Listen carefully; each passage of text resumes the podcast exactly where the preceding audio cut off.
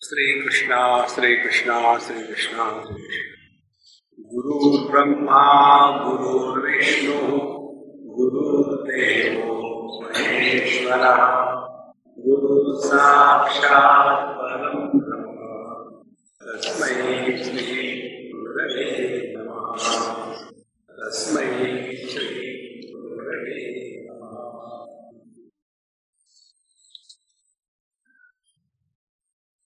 अन्य अहम अस्मि इति यः उपासते, सः अन्य देवता न स वेद नरो, स देवानाम यथा पशु। छठवें श्लोक में कहते हैं, जब हमारे ज्ञान में अनात्म भाव का महात्म्य होगा तो अनात्मा को लेकर के मन में इच्छा निर्माण होगी। ये बहुत महत्व का सिद्धांत है। इच्छा हमेशा अन्य को लेकर ही होती है। स्व को लेकर इच्छा नहीं होती। और फिर उस इच्छा को पूरा करने के लिए हम अपना पूरा जीवन लगा देते हैं। तो ये इच्छा की पूर्ति किसके लिए हो रही है? देखो, भोग जो है वो हमेशा ज्ञान प्रधान होते हैं। कर्म प्रधान नहीं होते, भोग। क्योंकि भोग के विषय क्या है? शब्द स्पर्श, रूप गंध। तो जितने भी भोग है, वो ज्ञान प्रधान और जितने भी ज्ञान है, वो पंच ज्ञानेन्द्रियों में है। तो फिर हम एक तो विषयों के गुलाम बन गए की इच्छा हो गई। और वो विषयों की इच्छा पूरी होती है इंद्रियों के माध्यम से तो इंद्रियों के गुलाम बन गए। तो फिर हम अपने इंद्रियों की खुजली पूरी करने के लिए अनेक प्रयत्न करेंगे। पहला प्रयत्न होगा कि हमको अपने मेहनत के हिसाब से इच्छाओं को पूरा करना है। लेकिन नहीं हुआ। वे क्या करेंगे? किसी व्यक्ति के पास जाएँगे। पंडित जी, देखो मेरा ग्रह, दशा क्या है? मेरे इसमें क्या लिखा है? वहाँ भी नहीं हुआ तो फिर हम जाएँगे मंदिरों में। कामना पूर्ति देवी। और वो भी कामना करके बैठी है कि लोग आएँगे तो मेरी कामना पूरी हो जाए तो इस प्रकार से हमारा पूरा जीवन जो है दो जगह में फंसा है। एक तो हम अपने इंद्रियों की खुजली को शांत करने के लिए पूरा जीवन लगा रहे हैं और दूसरा, उन इच्छाओं को पूरा करने के लिए यदि हम भौतिक जगत से लाभ नहीं उठा पा रहे हैं तो आदि दैविक जगत में प्रवेश करते हैं, माने देवताओं की उपासना करने में लगता है। और ऐसा जो है, वो देवानाम पशु फिर वो इन देवताओं का पशु माने नौकर बन जाता है। जैसे कोई भैंसा हो या सांड हो तो वो तो नौकर है, उसको जो कहे करना पड़ेगा। इस प्रकार से हम अपने जीवन में गुलामी के गर्भ में गिर जाते हैं। इसलिए संतो, जब तक के अनात्म भाव का महात्मा है हमारे जीवन में, तब तक के संसार से मुक्ति नहीं। और अनात्म भाव का महात्म्य दो प्रकार से आ जाता है। पहली बात यह है कि हमने अपने आप को अपूर्ण समझा है, माना है। और जहाँ अपूर्णता की भ्रांति होगी, उसको मिटाने के लिए हम कुछ चाहेंगे। वो यदि मिल जाए तो मैं खुश हो जाऊँगा। वो यदि मिल जाए तो अच्छा होगा। आप देखो अपने घरों में सोचते हैं कि एक कमरा और बढ़ा ले तो घर में अच्छा रहेगा। और फिर उस कमरे में क्या करेंगे? फर्नीचर लगे रखेंगे। माने घर में आदमी कम रहते फर्नीचर ज़्यादा होता है। इस प्रकार से पूरा का पूरा जीवन अपने अपूर्णता को मिटाना, लेकिन क्या ये अपूर्णता अपूर्ण है? या आप कौन हो? तो जिस दिन ये बात समझ में आती है, उस दिन कहते हैं अहम आत्मा न अन्य अस्मी ब्रह्म वाहम न शोक। हम में कुछ कभी नहीं। है कुछ कभी नहीं है कैसा कहे? शुरू कर दो। हम में कुछ कमी है, ये कल्पना ही तो है। अरे भाई, ये चिंतन करो आप। अच्छा खासा जवान, पढ़ा लिखा इंटेलिजेंट पैसा कमाने वाला और स्वतंत्र लड़का।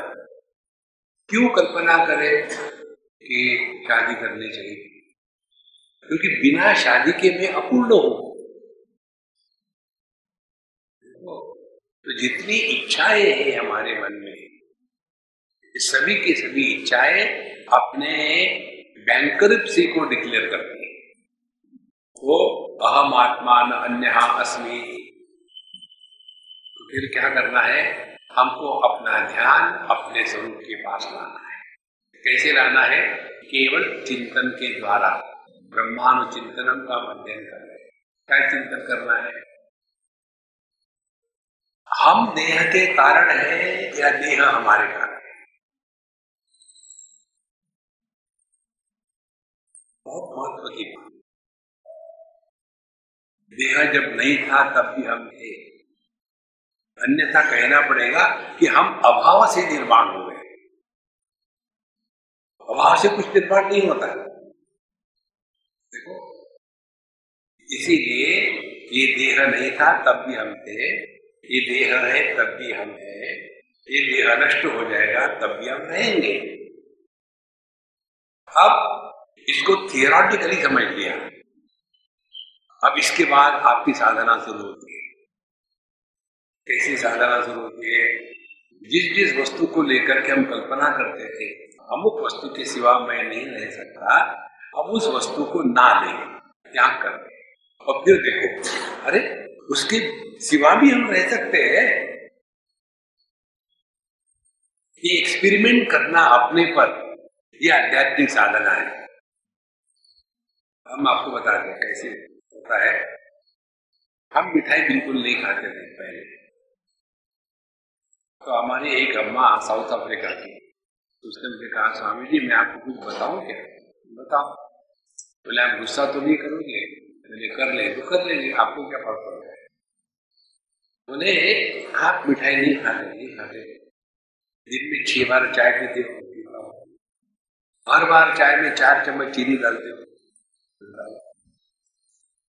ये कौन सा है मिठाई? खानी कहा बिल्कुल ठीक बात तो ऐसे करो चाय में चीनी लेना बंद करो। और मिठाई खाओ?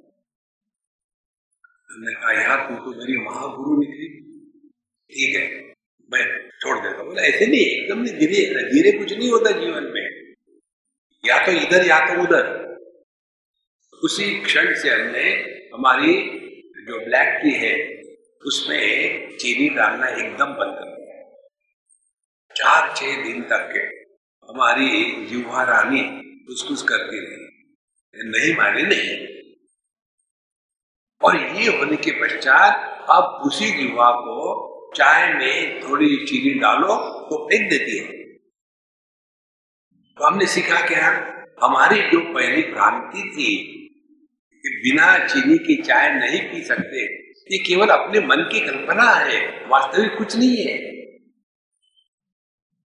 ऐसा धीरे धीरे अभ्यास करते करते व्यक्ति को समझ में आता है कि हम जो कल्पना करते हैं, अमुक वस्तु के सिवा, व्यक्ति के सिवा हम नहीं रह सकते।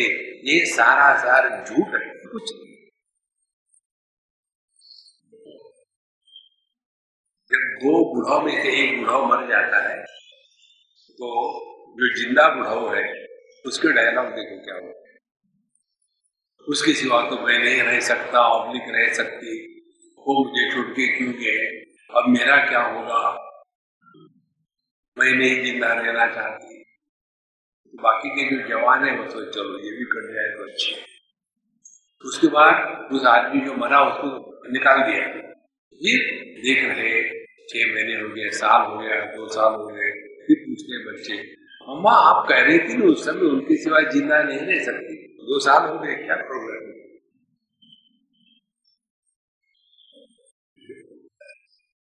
कोई किसी के कारण ज़िंदा रहता नहीं, ना मरता है।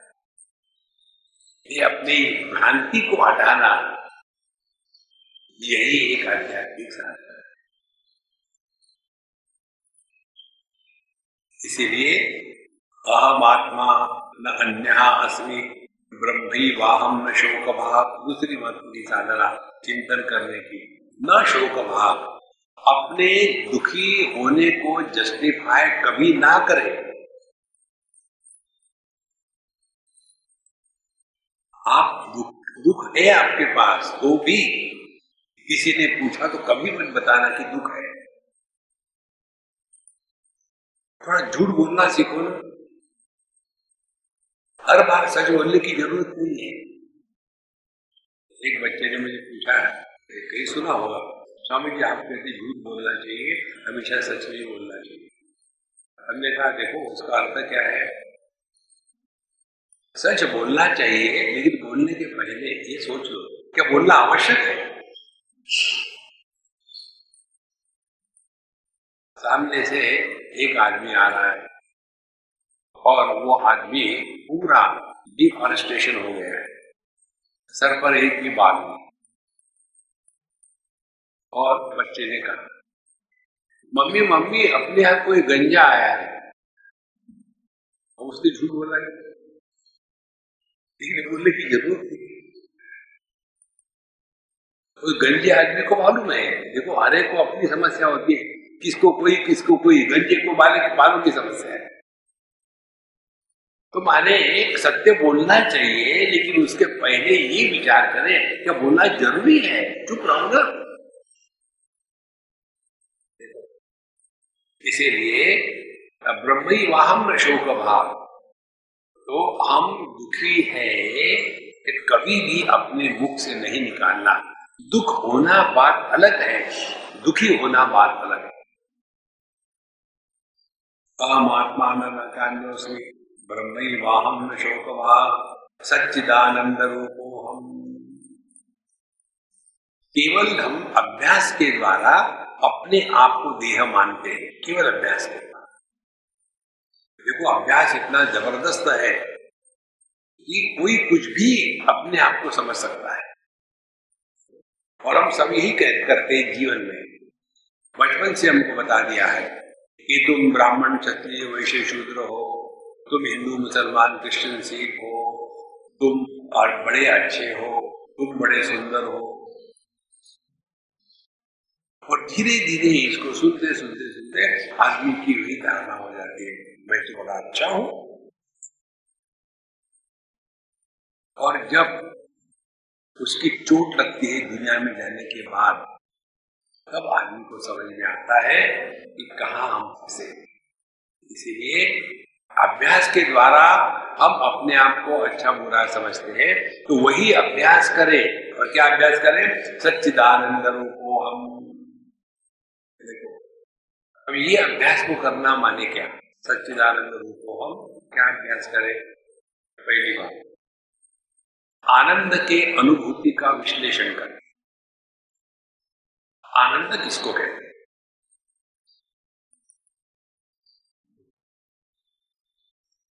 तो जब हमारी कोई इच्छा हो और वो इच्छा पूरी नहीं हुई तो आदमी को दुख होता है। जैसे सुबह उठ करके हम चाय पीते हैं। सुबह यदि हमको चाय नहीं मिली, क्योंकि चाय पीने की इच्छा है, सुबह ठीक चार बजे घंटी शुरू हो जाती है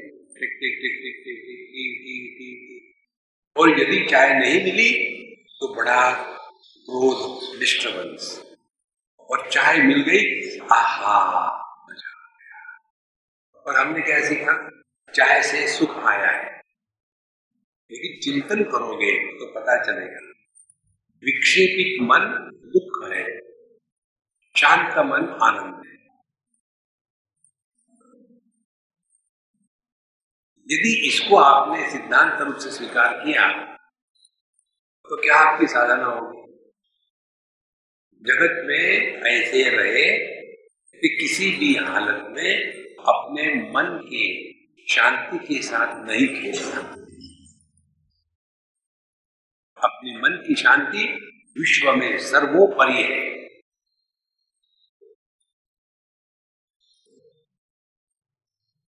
लेकिन हमारी जो अपने ही अनुभूति का विश्लेषण करने की प्रक्रिया है, वो प्रक्रिया गलत है।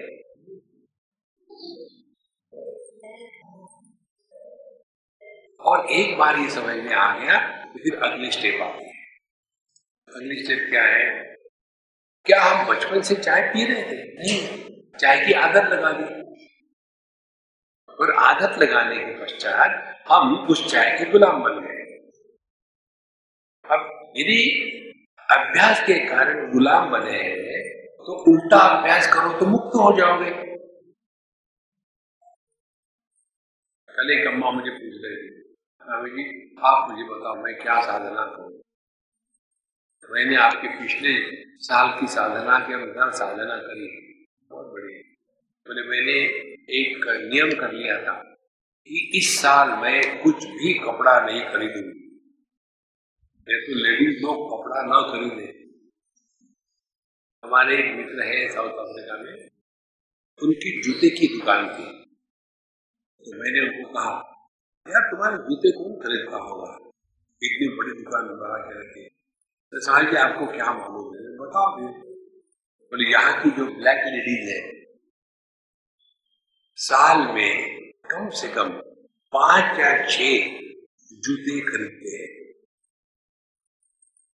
किसी के भी घर में चले जाओ एक एक आदमी के पच्चीस तीस तीस जोड़े होते इच्छा मात्र है, ये खरीदना, वो खरीदना।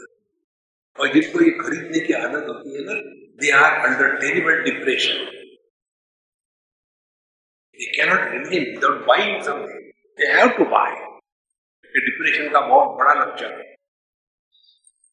तो उन्होंने कहा कि मैंने निर्णय ले लिया था, मैं कुछ नहीं खरीदूँगी। साल भर में मैंने एक भी साड़ी नहीं खरीदी।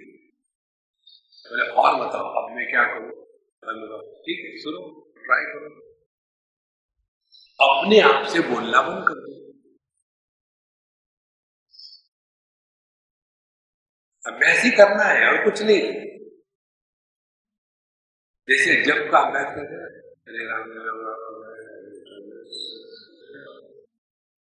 वैसे ही अभ्यास करो जहाँ बैठे हैं। अब कुछ अपने आप से नहीं सुनना ध्यान से सुनना, ये जो बताते हैं ना योग में कि चित्त वृत्ति निरोधा योगा। चित्त वृत्तियों का निरोध कभी नहीं हो सकता।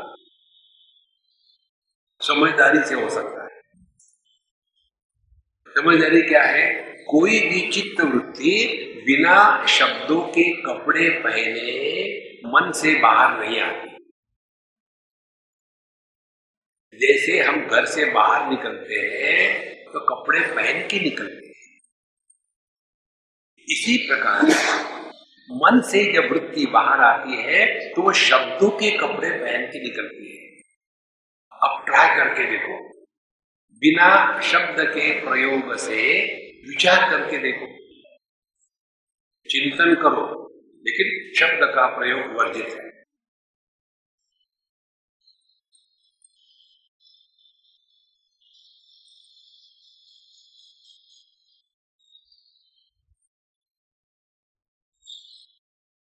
हम पर विश्वास मत रखना। अपने अनुभूति पर विश्वास रखना। माने, जो हम विचारों को लेके परेशान होते हैं यदि ये बात आपकी समझ में आ गई हो तो आपकी साधना क्या होगी? यही होगी। हमको अपने आप से बोलना बंद करना है देखो, इसके लिए आपको बाहर का कोई आलंबन की आवश्यकता नहीं। जब करोगे तो हाथ में हाथ में माला चाहिए। व्यायाम करोगे तो दौड़ने भागने के ज़मीन चाहिए। अपने आप से नहीं बोलना, कुछ भी नहीं चाहिए। एंड नो स्ट्रगल चित्तवृत्ति विरोध में बच जाओ।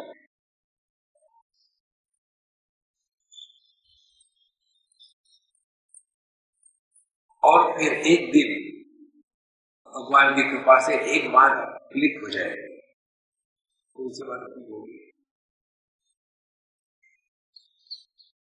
शब्द और शब्द का अभाव।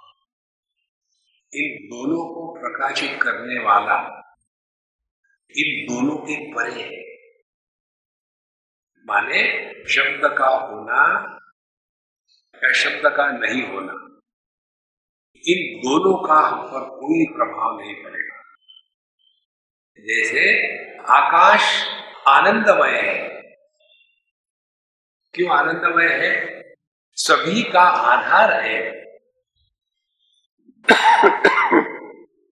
लेकिन किसी के भी द्वारा प्रभावित नहीं हो रहा है, उसको आनंद कहते हैं।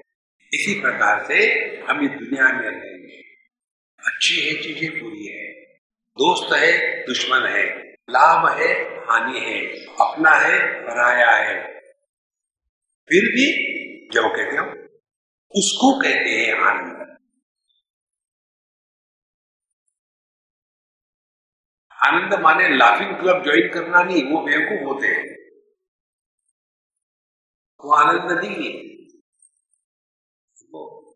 सच्चिदानंद रूपो हम ये इस वाक्य का कि मैं सच्चिदानंद हूँ और नित्य मुक्त स्वभाववान।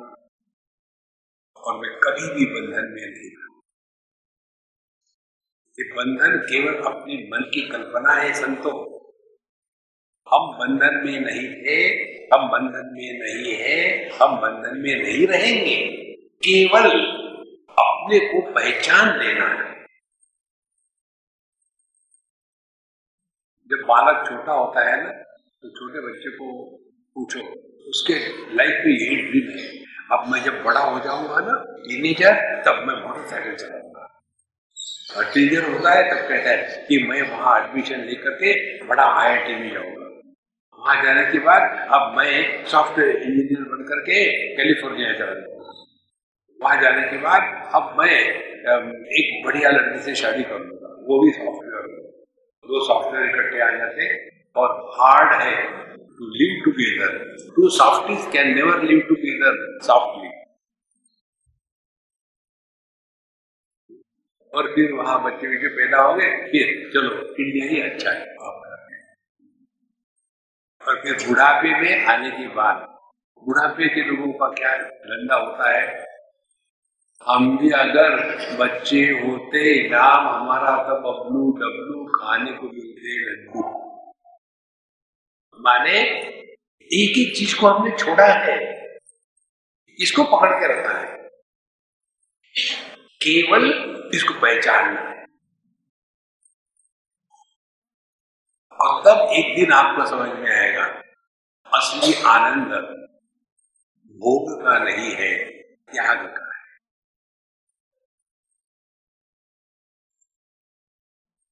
उसी को कहते हैं ब्रह्मानंद, उसी को कहते हैं सच्चिदानंद।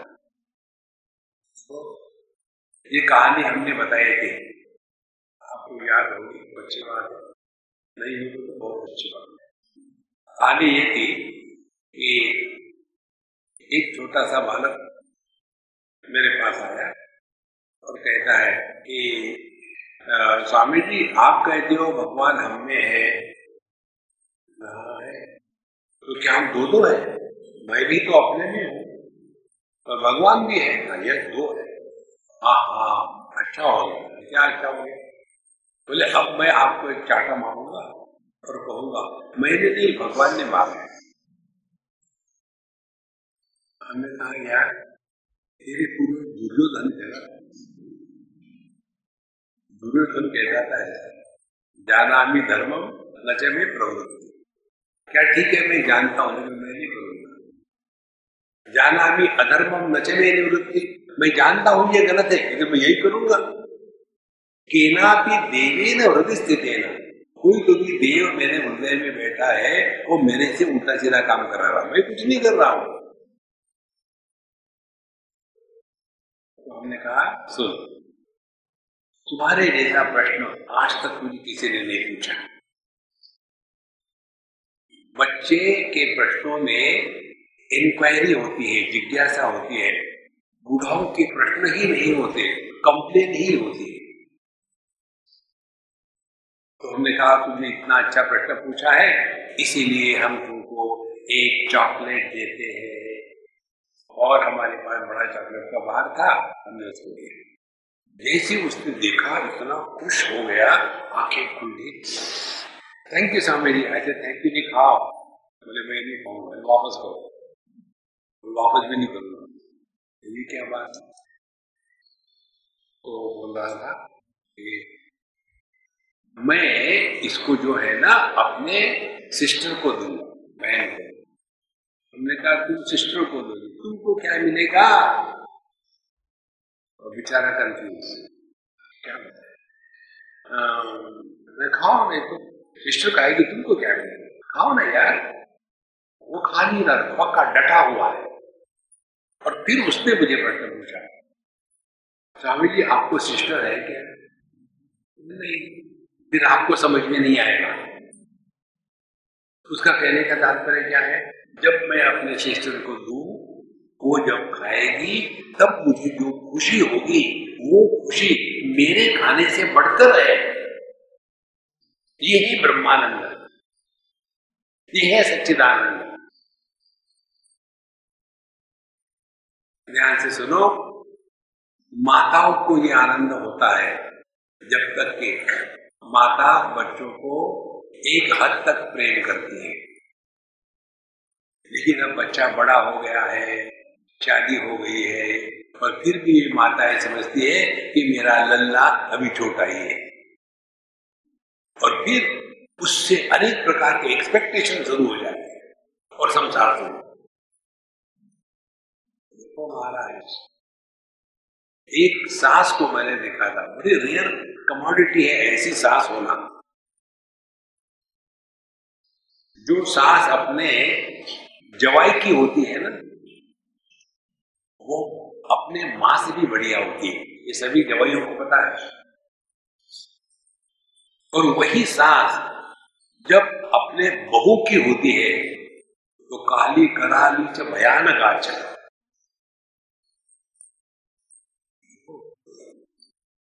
तो जो आनंद हमको त्याग में है, वो भोग में नहीं है। और चिंतन करें।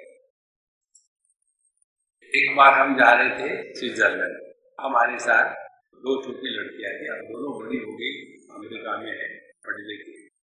उनके माँ बाप तो दो लड़कियाँ, मैं। तो वो हमारा फ्रेंड गाड़ी चला रहा था। उसकी वाइफ उसको ड्राइव कर रही थी। और हम पीछे बैठे थे सेंटर में। दोनों साइड से दो लड़कियाँ बैठी। छोटी छोटी होगी दस बारह साल। और गाड़ी जा रही। है वो माँ कहती है स्वामी जी बच्चों को उठाओ। हम इतना पैसा खर्चा करके यहाँ का नज़ारा देखने के लिए आए और ये सो रही है। तो मैंने कहा, हे तो तुम्हारी माँ कहती बाहर देखो क्या बाहर देखो हाँ तो। देखो, मैंने, माने, भोग के आनंद से, त्याग का आनंद श्रेष्ठ है। क्योंकि हम जब सोते हैं तो क्या मिलता है हमको? वहाँ इंद्रिय नहीं, वहाँ इंद्रिय का विषय नहीं, वहाँ दोनों का संपर्क नहीं, वहाँ लाभ नहीं, हानि नहीं, वहाँ केवल हम मात्र है। इस चिंतन को कहते हैं ब्रह्मांड ब्रह्मानुचिंतन।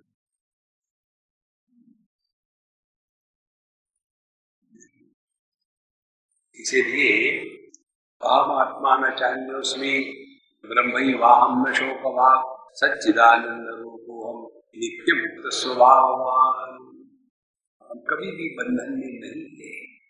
ये कल्पना है कि हम मिजरेबल हैं। आगे कहते हैं, आत्मान सततम ब्रह्म। आत्मान सततम ब्रह्म। संभाव्य विहरती न तेषाम दुष्कृतम दुष्कृतोत्थान इस प्रकार से आत्मान सततम ब्रह्म संभाव्य। इस प्रकार से जो अखंड रूप से इसी भावना में चलते हैं, कि मैं प्रसन्न हूँ कोई समस्या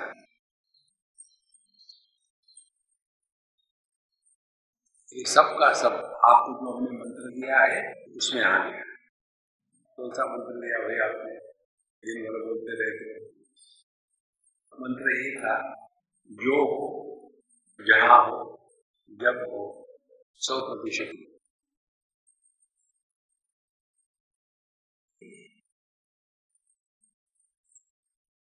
बिना किसी प्रयत्न के आपका मन चैतन्य है मुझे ये बताओ, एक पति को आदमी होने के लिए कितना समय लगता है? और कितना प्रयत्न लगता है? एक माँ को स्त्री होने के लिए कितना प्रयत्न और कितना समय लगता है? उतना ही प्रयत्न और समय हमको अपने स्वरूप में वापस आने के लिए। लगता है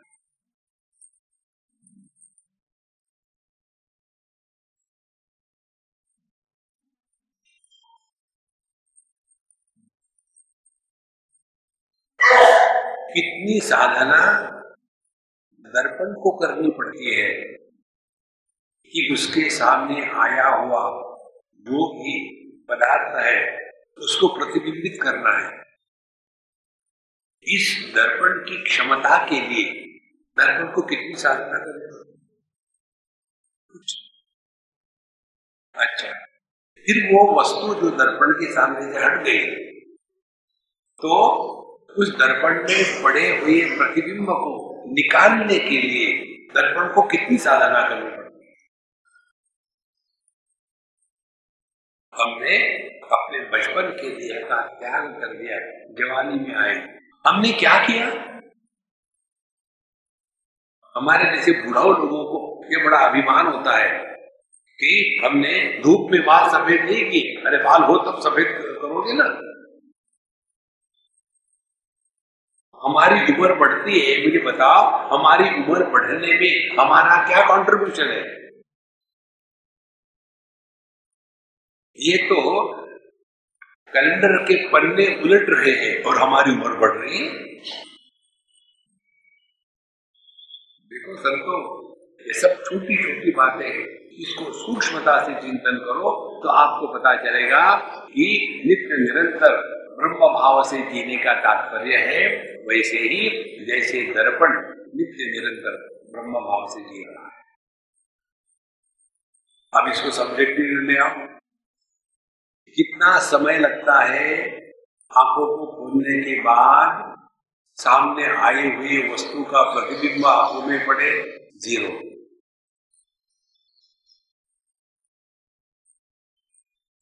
हमको क्या करना पड़ता है हमारी सांस चलने के लिए?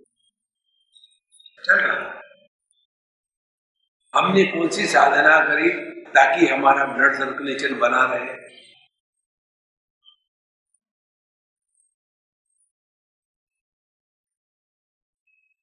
जितनी जीवन में सहजता आएगी, उतना आप अपने स्वरूप के पास हो।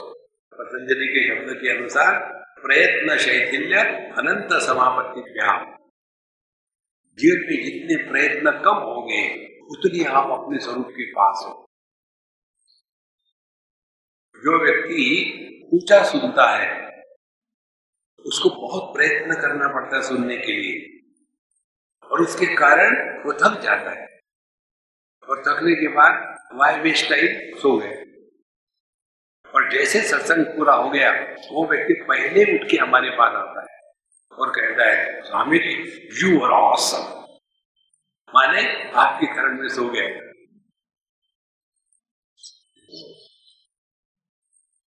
क्योंकि उसने प्रयत्न किए सुनने के लिए, थक गया, इसीलिए सो गया। वो जो नॉर्मल है सुनने वाला, उसको कोई प्रयत्न नहीं। और इसीलिए हमारे जीवन में देखो आप तो हम पूरे जीवन में स्ट्रगल कर रहे हैं। We want to prove something to someone and we don't know what do we want to prove and to whom? Who cares for us?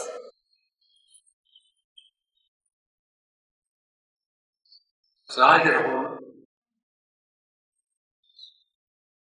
जीवन की जो सहजता है, इसको कहते हैं आत्मान सततम ब्रह्म संभाव्य विहरण की दूसरी बात विहरण की विहरण माने क्या है? आराम से चल रहे हैं। कहीं एक जगह अपने आप को गाड़ के मत रखना जो वाला बसे है, इसको ट्राई करके देखो। निकलो घर से कभी गए ऋषिकेश में। वहाँ कोई किराए पे ले लिए जगह। किसी आश्रम में जाके कभी मत रहना। आश्रम में रहने वाले सब ऑफ़ हेड होते हैं। नॉर्मल एक भी आदमी आश्रम में नहीं रहता। फिर क्या करें? अपने गृहस्थी को गृहस्थाश्रम बनाओ।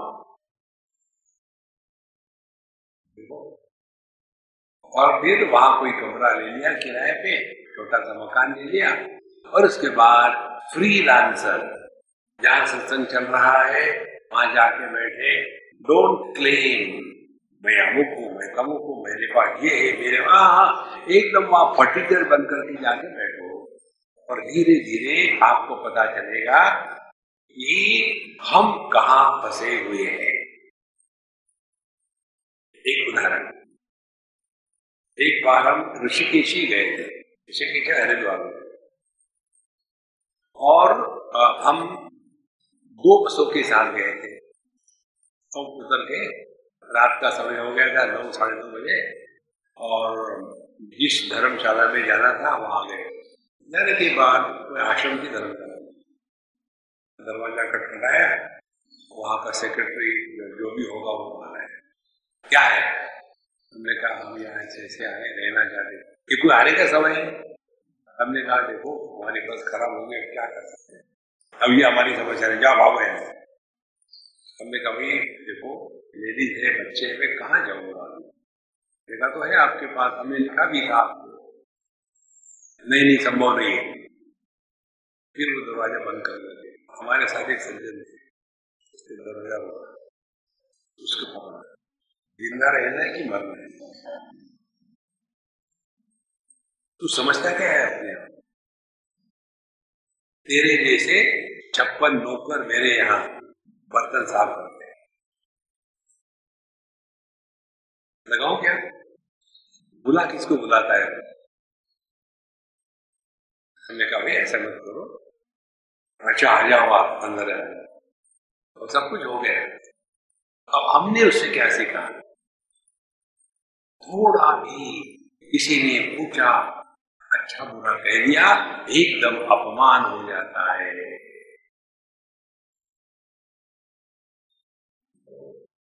भगवान रामकृष्ण परमहंस कहते थे एक बार वो बैठे थे अगल बगल में लोग लोग बात कर रहे थे। साधु कौन होता है? बोले, साधु है तो भिक्षा मांगने के लिए जाता है, भिक्षा मिली तो खा लिया, नहीं तो चल पड़ा, दूसरी जगह जाता है। तो ठाकुर हंसने लग गए। तो जब भगवान रामकृष्ण हंसने लगे उन्होंने पूछा, आप क्यों हंस रहे बोले, आप जो बात करें वो कुत्ते की है। कुत्ते को दे दो, वो खा लेता नहीं तो दूसरी जगह जाके खाएगा। साधु, ऐसा नहीं होता। फिर एक जगह गया, भिक्षा नहीं मिली तो कोई बात नहीं। अपना राम नाम उसका जारी रहता है, वो साधु।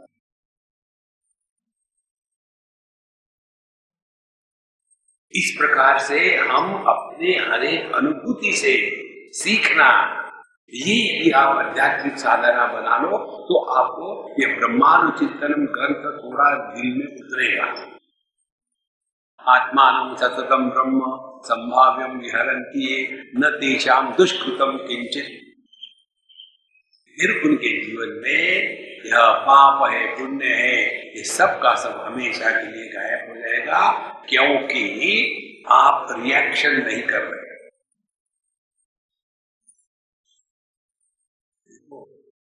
रिएक्शन नहीं करना माने क्या? कल उदाहरण दिया था। दर्पण में अग्नि का प्रतिबिंब जब आ जाता है तो उस प्रतिबिंब के द्वारा दर्पण जलता नहीं, और दर्पण में यदि पानी का प्रतिबिंब आता है तो प्रतिबिंब के द्वारा दर्पण गिना नहीं होता। इसी प्रकार से इस जगत में जो भी है, कोई भी अनुभव हो, उसके द्वारा हमारे मन पर यदि प्रभाव होना कम हो गया तो धीरे धीरे हम ब्रह्मांड चिंतन की दिशा में चल पड़े।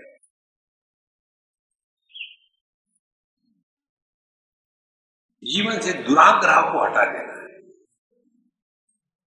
हम दुराग्रह में फंसे हुए हैं। इसीलिए न तेषाम दुष्कृतम किंचित भगवान श्री कृष्ण भगवद गीता में पाप की यही परिभाषा बताते हैं। सुख दुख के समय कृपा लाभा लाभो जयो ऐसा जो कहते हैं, कर, जीता है, कहते हैं कि उसको कोई पाप नहीं लगता। अब पाप किसको कहते हैं? ध्यान से सुनिए। पाप कहते हैं किसी भी अनुभव का यदि हमारे मन पर कोई भी संस्कार हो गया तो वो पाप है।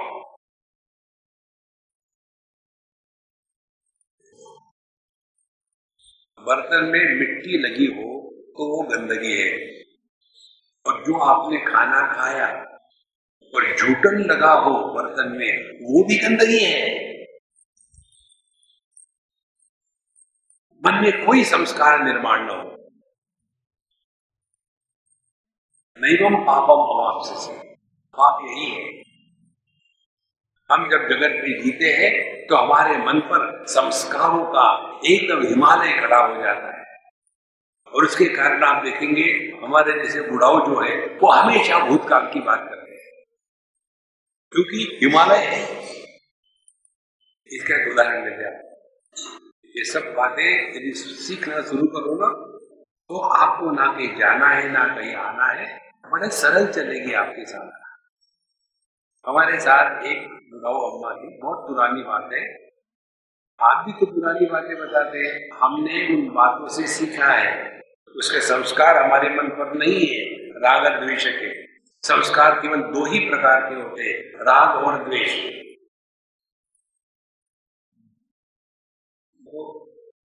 जो सीखना है दैट इज़ समझदारी.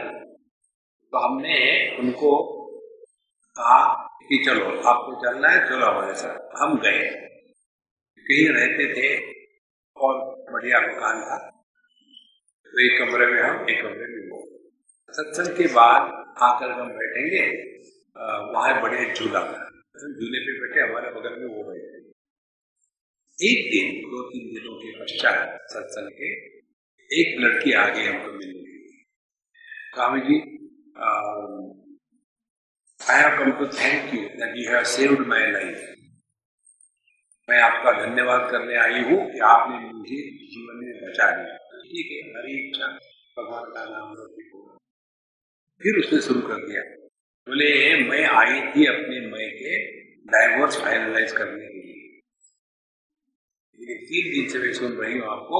अब मुझे पता चला, गलती कहाँ थी मेरी।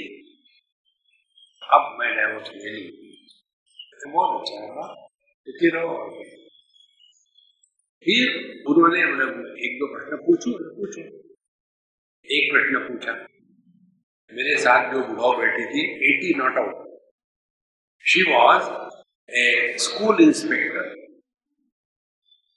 और फिर जैसा प्रश्न पूछा इस पर उत्तर दिया दूसरा प्रश्न पूछा उस फिर दूसरे का उत्तर दिया तीसरा प्रश्न पूछा फिर वो बोलने ही वाली थी तो उस लड़की ने कहा मैं आपसे पूछने के लिए नहीं आई हूँ मैं स्वामी जी से बात करना चाहती हूँ आप बीच में क्यों बोले जा रहे हो जब उस लड़की ने डांटा तो हमने कहा नहीं भैया मैंने उसको कहा कि अम्मा तुम जो तुम्हारा बड़ा अनुभव है कोई बात नहीं तुम जाओ मेरे लिए चाय बना के लिए हो गई अंदर फिर उस लड़की से बात होती चली गई, फिर वो चाय लेके आई। और फिर वही गंगा यमुना सरस्वती। स्वामी जी, ये हमेशा ऐसा होता है। लोग मुझे धुतकार देते हैं। अब क्या मेरी गलती है? मैंने कहा, अम्मा, आपकी गलती कुछ नहीं है। आपका ये स्वभाव बन गया है। इसका कारण क्या है? जगत में कोई भी एक ऐसी घटना नहीं है कि उसके जैसी घटना आपके जीवन में नहीं घटी हो, क्योंकि आप 80 साल के हो। तो जहाँ वो घटना घटी थी, उसके संस्कार आपके मन पर है तो तुरंत आप उसको लेकर के बोलना शुरू करते हो। ध्यान से सुनना, बहुत सूक्ष्म बात बता रहे आप। कहीं भी कुछ भी बात चल रही हो, हम तुरंत एक ऐसी बात निकालते हैं जहाँ हम हीरो थे। मैं उधर से आ रहा था, ऐसा ट्रैफ़िक जाम बहुत लेट हो गया। पता नहीं क्या होगा ये दुनिया का। हाँ उस दिन मैं भी गया था, कहीं अब किसने पूछा क्या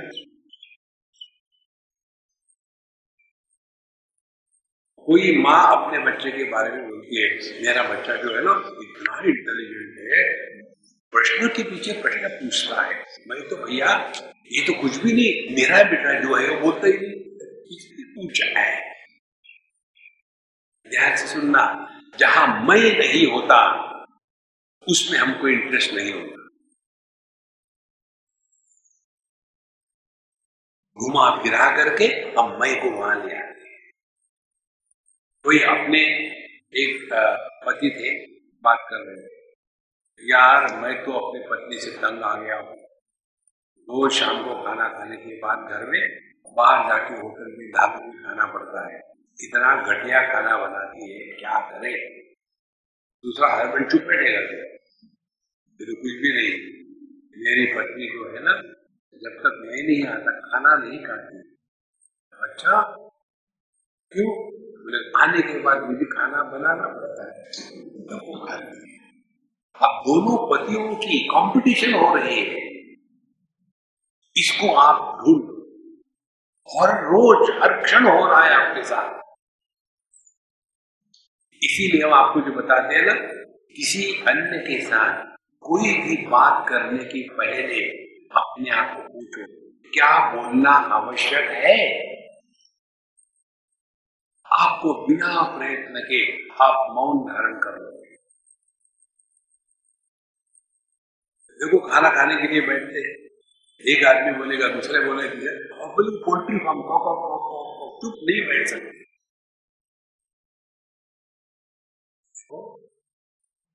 यदि हम इस प्रकार से समझे कि हम जब तक के अपने ये भूतकाल के बोझों को नहीं हटाएँगे, तब तक के हम इस जगत में ऐसे ही भटकते रहेंगे और हमको कोई मदद नहीं कर सकता।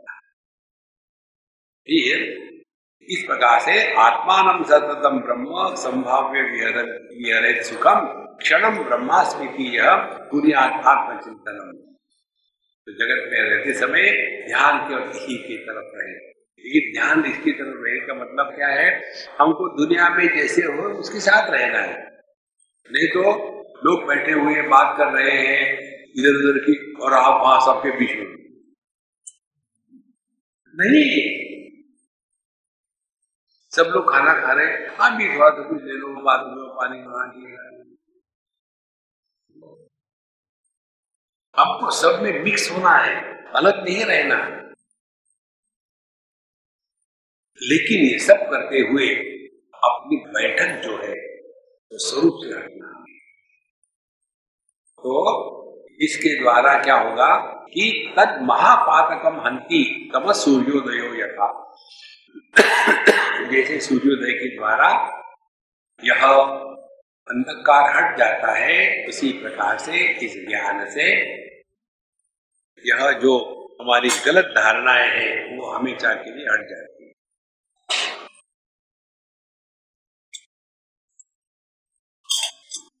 एक आपको बात बताते हैं। आ, आप लोग पढ़ते हैं नहीं पता नहीं हम पढ़ते हैं। शिरडी साईं बाबा की पोथी। उसमें एक शायद चौथा अध्याय होगा, पता नहीं। उसमें कथा आती है ध्यान से सुनना। कथा ये है कि उनके कोई भगत थे, उनकी सेवा कर रहे थे, और वो कुछ ना कुछ मुँह से बोले जा रहे थे। उनको पूछा गया क्या वो कर रहे हो नहीं, मैं गीता का पाठ कर मुझे भी सुनाओ, क्या सुन रहे हो, पाठ कर रहे हो? उन्होंने सुनाया। तद्विधि प्रणिपातेन परिप्रश्नेन सेवया, उपदेक्षन्ति ते ज्ञानम तत्वदर्शिनः अच्छा इसका क्या अर्थ है?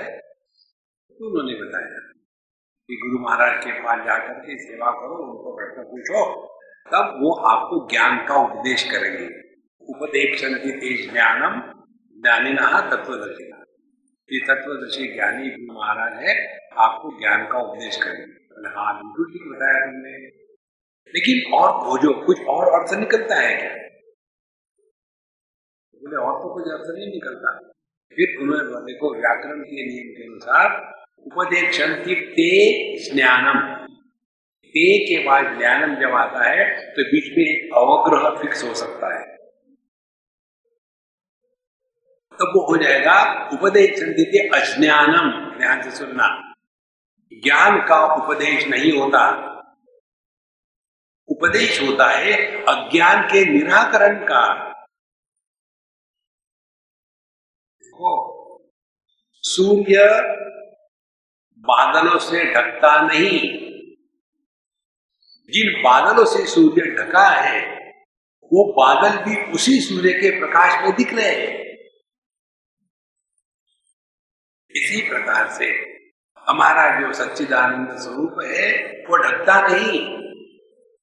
वो इन गलत धारणाओं के पीछे छुपा है। तो जैसे जैसे इन गलत धारणाओं का निराकरण होगा, उतनी मात्रा में हम अपने स्वरूप के पास पहुँचेंगे। जैसे जैसे जो बादल सूर्य को ढक रहे थे, जैसे वो बादल हटेंगे तो बादल के हटने से सूर्य में प्रकाश निर्माण नहीं हुआ। जो सूर्य का प्रकाश हमको दिख नहीं रहा था, अब वो दिखने लगा इसी प्रकार से।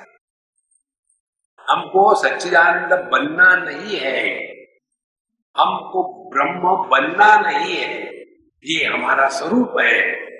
ये जो स्वरूप है, ये ढक गया है।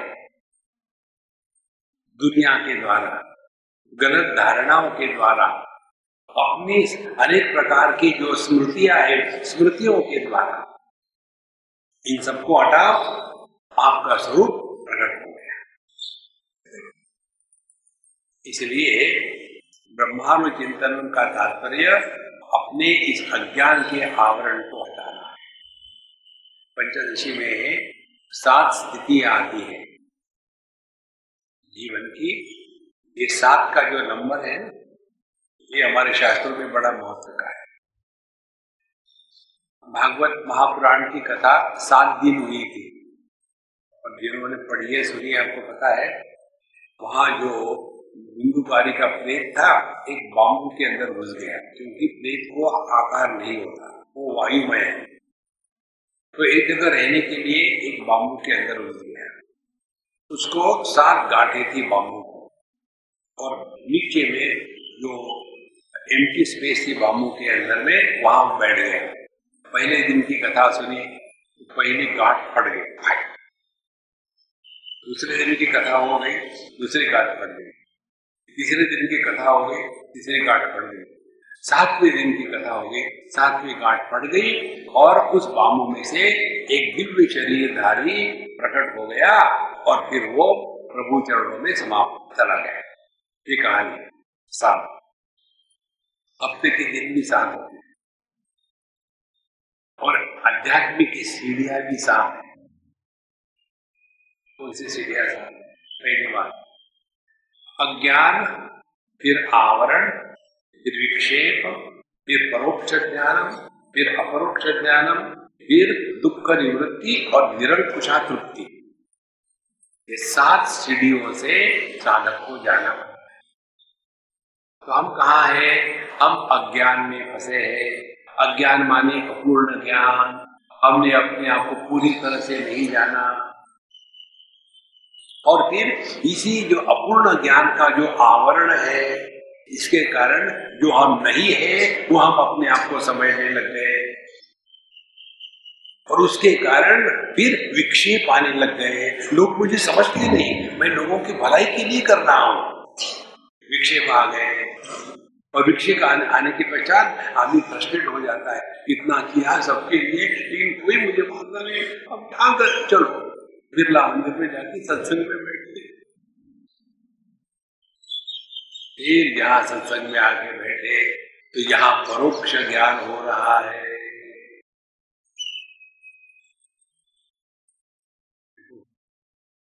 फिर एक बार ये परोक्ष ज्ञान को लेकर के व्यक्ति फिर उसमें मनन, निधिध्यासन में लगा हुआ है। फिर जो बात सुनी थी, अब वो अपने अनुभूति में आ गई अपरोक्ष अनुभूति अब ध्यान से सुनना। यदि हमने अपने स्वरूप को पहचान लिया है तो उसके लक्षण क्या है? दो बातें। पहले दुख निवृत्ति। दुख निवृत्ति का तात्पर्य है, जीवन में दुख आने के बाद दुखी होने का जो स्वभाव है, वो खत्म हो जाएगा। दुख ज़रूर आएँगे, लेकिन दुखी नहीं होंगे हम। ये छठवीं स्थिति है। और सातवीं स्थिति है निरंकुशा तृप्ति निरंकुशा तृप्ति का तात्पर्य है, अब जिस हाल में रखा, उस हाल में खुश। नो इंप्रूवमेंट इज़ एक्सपेक्टेड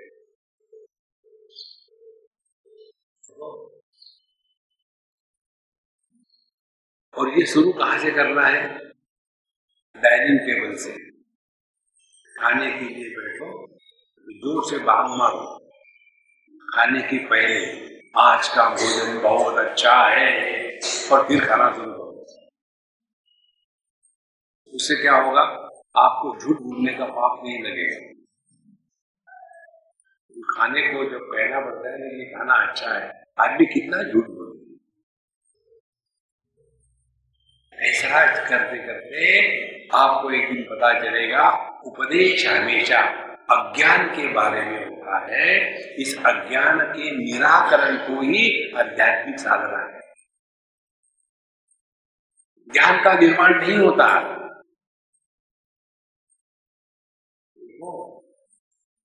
जो है, लेकिन अज्ञान के कारण ढका हुआ था, अज्ञान निकाल दिया, ज्ञान प्रकट हो गया।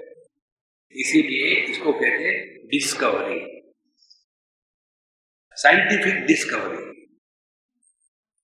जितने भी साइंस में नई नई बातें आ रही है, क्या किसी साइंटिस्ट ने निर्माण करी है?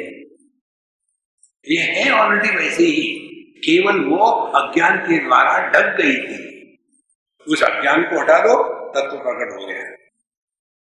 देखो, जैसे जैसे ये सूक्ष्मता बढ़ती है ना, अपने समझदारी की तब आप देखेंगे कि हम जब अन्य के कारण दुखी होते हैं, क्योंकि हमने अन्य को महत्व दिया है। और यदि आप महत्व दे दो अपने मन को, शांति को तो दुनिया कुछ भी हो रहा मन के शांति के साथ कभी मत खेलना। मन की शांति, जीवन की सर्वोच्च वस्तु है। ऐसा करते करते जीवन जीना इसको कहते हैं ब्रह्मानुचिंतन। अब आगे कहते हैं अज्ञाना ब्रह्मणो जातम, आकाशम बुद्धुदो पवम आकाशात वायुरुत्पन्न वायु ततपय अद्य पृथ्वी जाता ततो गृही जवादिकम पृथ्वी रक्षो पयो वन्नो वन्नीर्वायु नमस्य सौ नमो अपि अव्याकृति शुद्धे शुद्धो हरि। ही अब एक आपको सिद्धांत के बारे में बता दे ठीक से समझ लेना हमारे शास्त्रों में क्या क्या बताया है? तीन चार चीज़ें बताई। और सबके बताने का आधार एक सिद्धांत है। तो क्या आधार है? अज्ञात वस्तु को ज्ञात के संदर्भ से ही दिखाया जा सकता है। उदाहरण के लिए। अरे भाई आप वो गुप्ता जी को जानते हैं क्या? नहीं, मैं नहीं जानता यार, कौन गुप्ता है? यार, वो अपना वर्मा है ना, तुम्हारा कलीग हाँ जानता हूँ यार। ये उसका जवाई है। हाँ। फिर वर्मा को हम जानते हैं, गुप्ता को नहीं जानते थे अब उसको जान लिया जानने के बाद उसके साथ संबंध हुआ, बात हो गई, सब कुछ हो गया, और गुप्ता जी ने खूब धोखा दिया। बड़ी चोटें लगाई। फिर पूछा, भाई आप गुप्ता जी को जानते हो क्या? वो कोई बताने की ज़रूरत नहीं, मालूम है मुझे। अपरोक्षानुभूति हो गई इसी प्रकार से हमको क्या है मालूम? हमको मालूम है जगत। हमको मालूम है हम। हमको मालूम है भगवान। अब इनकी संदर्भ से विचार करना है। पहली बात तो अज्ञात का आधार लेकर के ज्ञात के तरफ़ हम चल पड़ते हैं। From the unknown to the known पहली स्टेप दूसरी स्टेप ये जो अनोन से नोन की तरफ़ चल पड़े हैं तो यह जो नोन से गलत हो गया नोन से अननोन की तरफ़ चल पड़े हैं तो आप पहुंचोगे अपने पास। माने जगत का विश्लेषण होगा, लेकिन जगत का आधार आप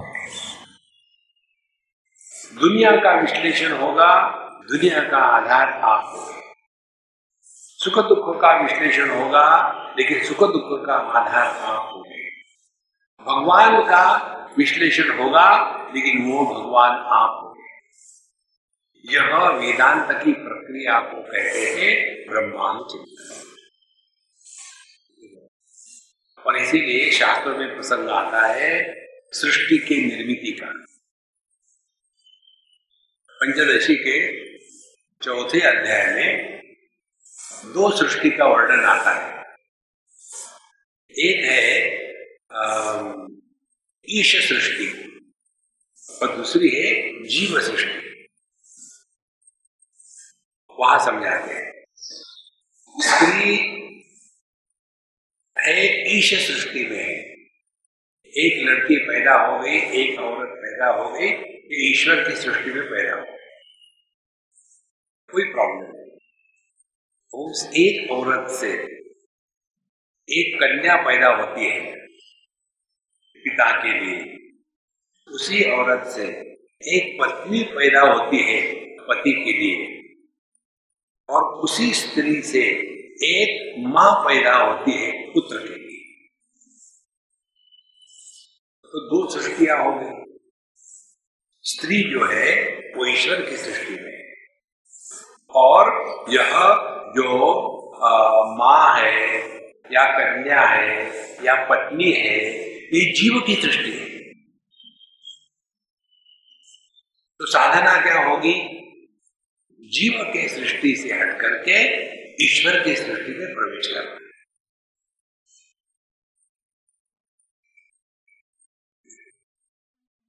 यदि ये हमने समझ लिया तो क्या होगा?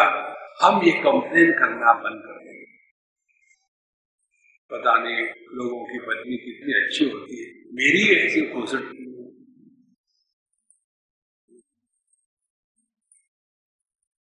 The um, grass on the other side of the fence is very green. फिर एक बार आपने समझ लिया कि रियली यार बेसिकली तो मैं आदमी हूँ पति तो मैं बना हूँ। तो यदि पति बनावटी है तो उसको सीरियसली क्यों ले रहे? तो फिर क्या करें? अपना रोल अदा करें। जो आपको रोल प्ले करना है, पत्नी के सामने, जब वो बोलती है तो आप चुप हो जाओ। जो चुप है तो आप बोलो मत। आपके जैसा अप्रतिम पति दुनिया में कभी पैदा नहीं हो लेकिन तू मैं मैं मैं मैं तू फिर वहाँ धर्म क्षेत्र कुरुक्षेत्र, सब वेदा सभा वहाँ महाभारत का युद्ध प्रारंभ हो एक यही की बात बता दिल्ली की बहुत पुरानी बात है। हम कहीं से कहीं जा रहे थे तो वहाँ का फ़ंक्शन पूरा हो गया। तो उस सज्जन ने कहा कि, स्वामी जी, हम लोग तो बिज़ी नहीं आ सकते, लेकिन ये अम्मा आपको आपका छोड़ देंगी। चित्ररंजन बात ठीक और हम, पता नहीं हमने क्यों कहा। हमने कहा कि अम्मा तुम्हारे घर में कोल्ड वॉर कैसा चल रहा है? कोई ज़रूरत नहीं थी बोलने की बोलिए how is the cold war in your house एकदम उसने गाड़ी रोकी। स्वामी आपने एक भी पूछा? हाँ मेरा गलती हो। मेरा मुँह फटा है बोल दिया मुझे नहीं, आपने ठीक बोला है। और फिर शुरू हो गई। अब मैं क्या तो उसकी कहानी सुनने के बाद मैंने उसको कहा कि देखो life is not a matter of fact तुम्हारी लाइफ में से ये जो पढ़े लिखे लोग होते हैं ना, उनमें प्यार डिहाइड्रेट हो जाता है। ना सुखा करता हूँ ना गिल्ला करता हूँ। तो तुम्हारी लाइफ क्या होगी food is kept on the table. You can eat it in the microwave and eat it. Okay? I am going out for my uh, kitty party. ये कोई प्यार का लक्षण है फिर क्या करें हमने कहा देखो मेरे सिद्धांत है डिस्कशन आर्ग्यूमेंट करोगी तो आई एम नॉट ऊपर हम नहीं आते तो नहीं बताइए हमने कहा देखो हस्बैंड को बेवकूफ़ बनाना इससे बढ़कर के और कोई आध्यात्मिक साधना पत्नी की नहीं होती। जो पत्नी अपने हस्बैंड को जितनी बेवकूफ़ बना सकती है, उतनी वो आध्यात्मिक है। तो क्या करूँ फिर मैं? हमने कहा, देखो, ये जो पति लोग होते हैं ना दे वॉन्ट बेबीइंग शादी जब हो गई तो पत्नी हमेशा honey honey darling darling sticky sticky रहती है उसके बाद बच्चे आ गए। जैसे बच्चे आ जाते हैं तो वो पत्नी कम होती है और माँ ज़्यादा होती है। और फिर पूरा का पूरा ध्यान बच्चों की तरफ़ है और ये पति पावन सीताराम, इनको परेशानी हो जाती है। फिर क्या करे? अब उनको बेबी करना शुरू करो। कैसे हमने कहा जब वो निकलते हैं जाने के लिए तो वहाँ खड़ी रहो। बोला, रुमाल निकालो, तुम हमेशा खराब रुमाल ले जाते हो, ये ले लो। और उसके ऊपर में कोई एक स्प्रे कर दो बेगवान स्प्रे फिर कभी कभी को, ये शर्ट ठीक नहीं लगता इसके साथ। तुमको समझ में कैसे नहीं आता, मैंने दूसरा शर्ट निकाला है, पहनो उसको, इसको ले लो। और जब आते घर कितना लेट करते मुझे भूख लग गई चलो खाना खा दे? खाना खा के बाद में कहना है झूठ बोलने में क्या लगता है? और फिर धीरे धीरे इस प्यार को बढ़ाओ। झूठ मूठ क्यों ना हो तो देखो कैसा फ़र्क पड़ता है। और कभी कभी उसको जिद करो, नहीं, मुझे मूवी जा रहा है, तुम चलो साथ मैं। तो मैंने खाना खाऊँगा आके बाद में कहेगा और उसने शुरू कर दिया। शिष्य इसको कहते हैं छह महीने के बाद वो मेरे पास आई। तो स्वामी जी, आपने तुम्हारा जीवन बदल दिया। हमने कहा, पति को बेवकूफ़ बनाना, इससे बढ़कर के पत्नी की कोई साधना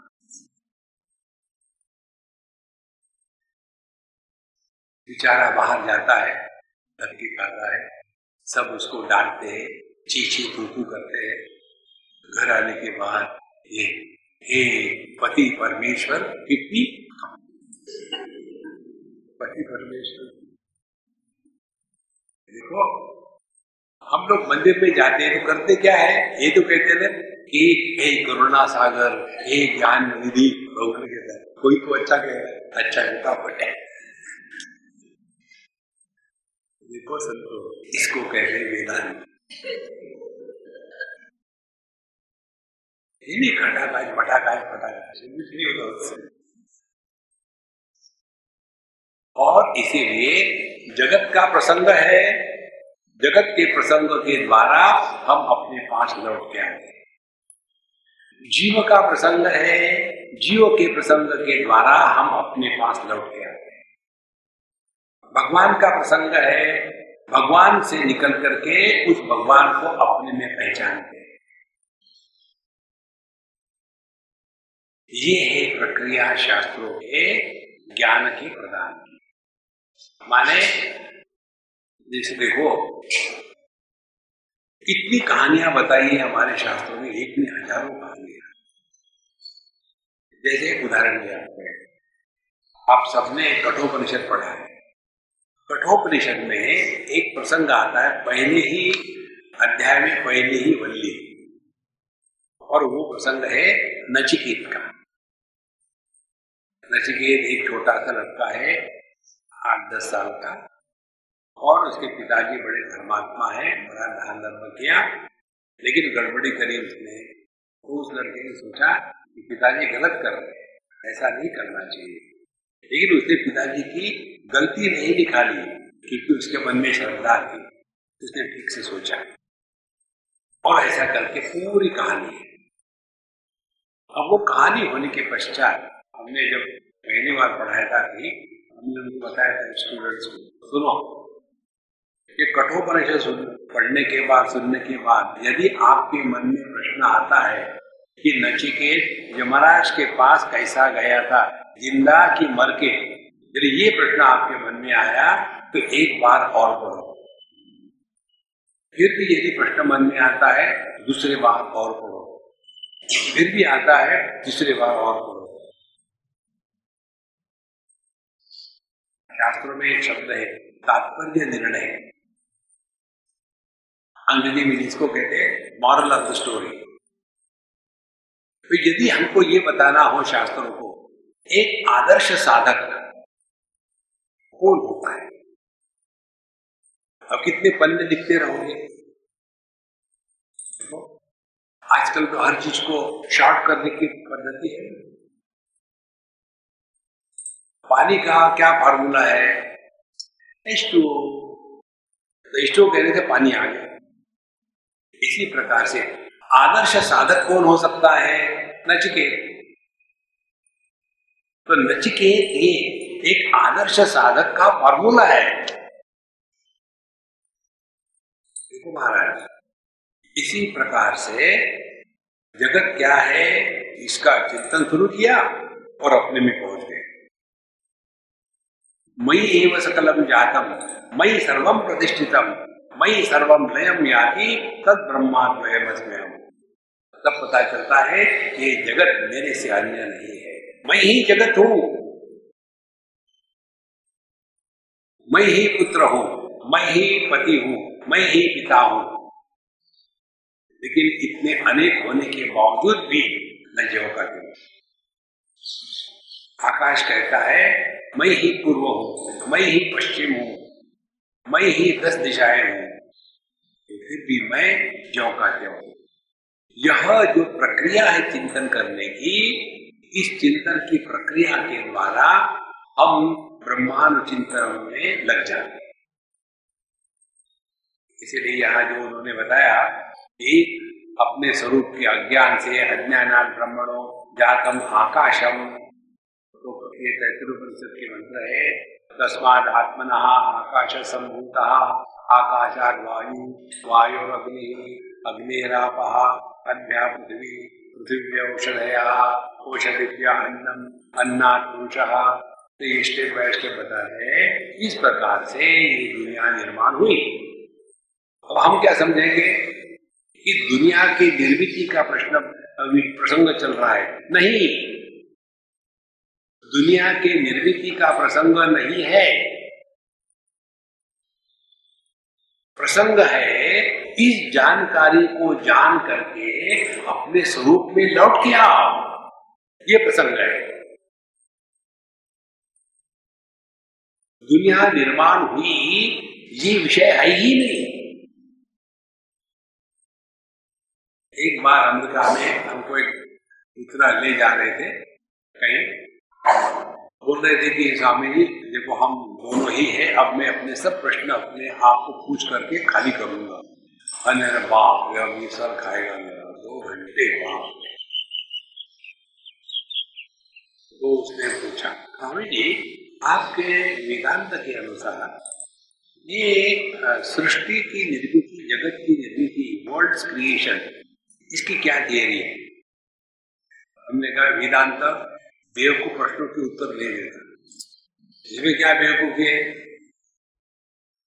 तुम बताओ अपने फिजिक्स वाले, क्या तुम्हारी ज्ञान की बात है?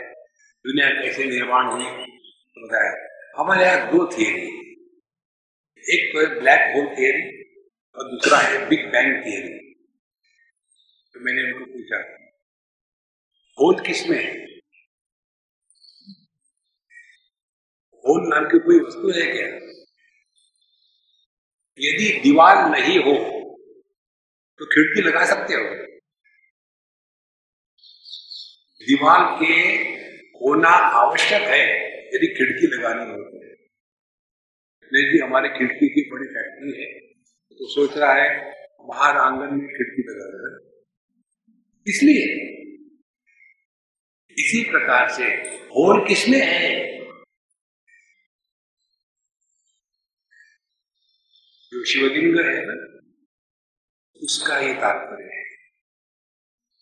एक बार हम वाराणसी में सुबह की जो आरती होती है, उसमें गए थे। चार पाँच बजे खूब बढ़िया आरती हुई। और फिर वहाँ से जब आए, फिर यहाँ बैठे थे, एकदम जैसे चढ़ जाती है ना आपको तो सबको चढ़ी होगी हमको पहली बार चढ़ी। तो फिर हमने उसका जो बताया था तब उस समय पता चला कि शिवलिंग का तात्पर्य जो निर्गुण निराकार है, उसको सगुण साकार के रूप में प्रकट करने की प्रक्रिया है। भगवदगीता के नौवे अध्याय में विषय जगत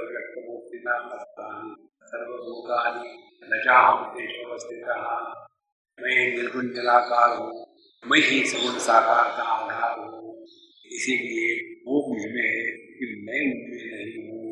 और बात बताओ, ना वो मुझमें है ना मैं उनमें हूँ। केवल मैं मात्र हूँ ये जो सूक्ष्मता की बातें है, ये शिवलिंग में प्रकट तो जैसे जैसे आपकी सूक्ष्मता बढ़ती है ज्ञान की, तब इन मंत्रों के अर्थ आपके हृदय में प्रकट होने लग जाए और इसके लिए इन्होंने ये प्रसंग उठाया है। कि परमात्मा के अज्ञान से आकाश निकला, फिर उसके बाद निकला वायु, फिर अग्नि इत्यादि, और उसके पश्चात कहते हैं, ये आपने बताया, किसने बताया? अब उठते जाओ ना। हम लोग जब जीपीएस कर लगाते हैं तो जीपीएस में दो डेस्टिनेशन चाहिए। एक को कहाँ से निकले हो और कहाँ पहुँचना है। पहले ढूंढो अपने आप को, कहा है हम? एक बार बम्बई में मुझे किसी ने फ़ोन किया। स्वामी जी, आपके सत्संग है, वहाँ कैसे पहुँचना है? हमने कहा, तुम कहा हो? बोले, आपको क्या करना है कहा? आप बताओ, कैसे पहुँचते? हमने कहा, ठीक है। ब्यूनस एरिस चले जाओ, वहाँ से एक फ़्लाइट लेकर के सोम पावर चले जाओ और वहाँ से वॉशिंगटन डीसी होकर के बीजिंग आ जाओ। और बीजिंग से भी वाया हांगकॉन्ग सिंगापुर आ जाओ। फिर सिंगापुर से मुंबई आ जाओ। स्वामी आप क्या बता रहे हमने तो मालूम नहीं तुम कहाँ हो। तो कैसे बताओ अब यही बात साधना की है। मुझे भगवान के दर्शन कराओ। तुम कहा आपको क्या करना है ठीक है गड्ढा बना, कूदो। पहले ये तो जानना चाहिए ना, कहा है हम? तो हम दो चीज़ों में फंसे हुए हैं। एक, संग्रह, दूसरा, संबंध।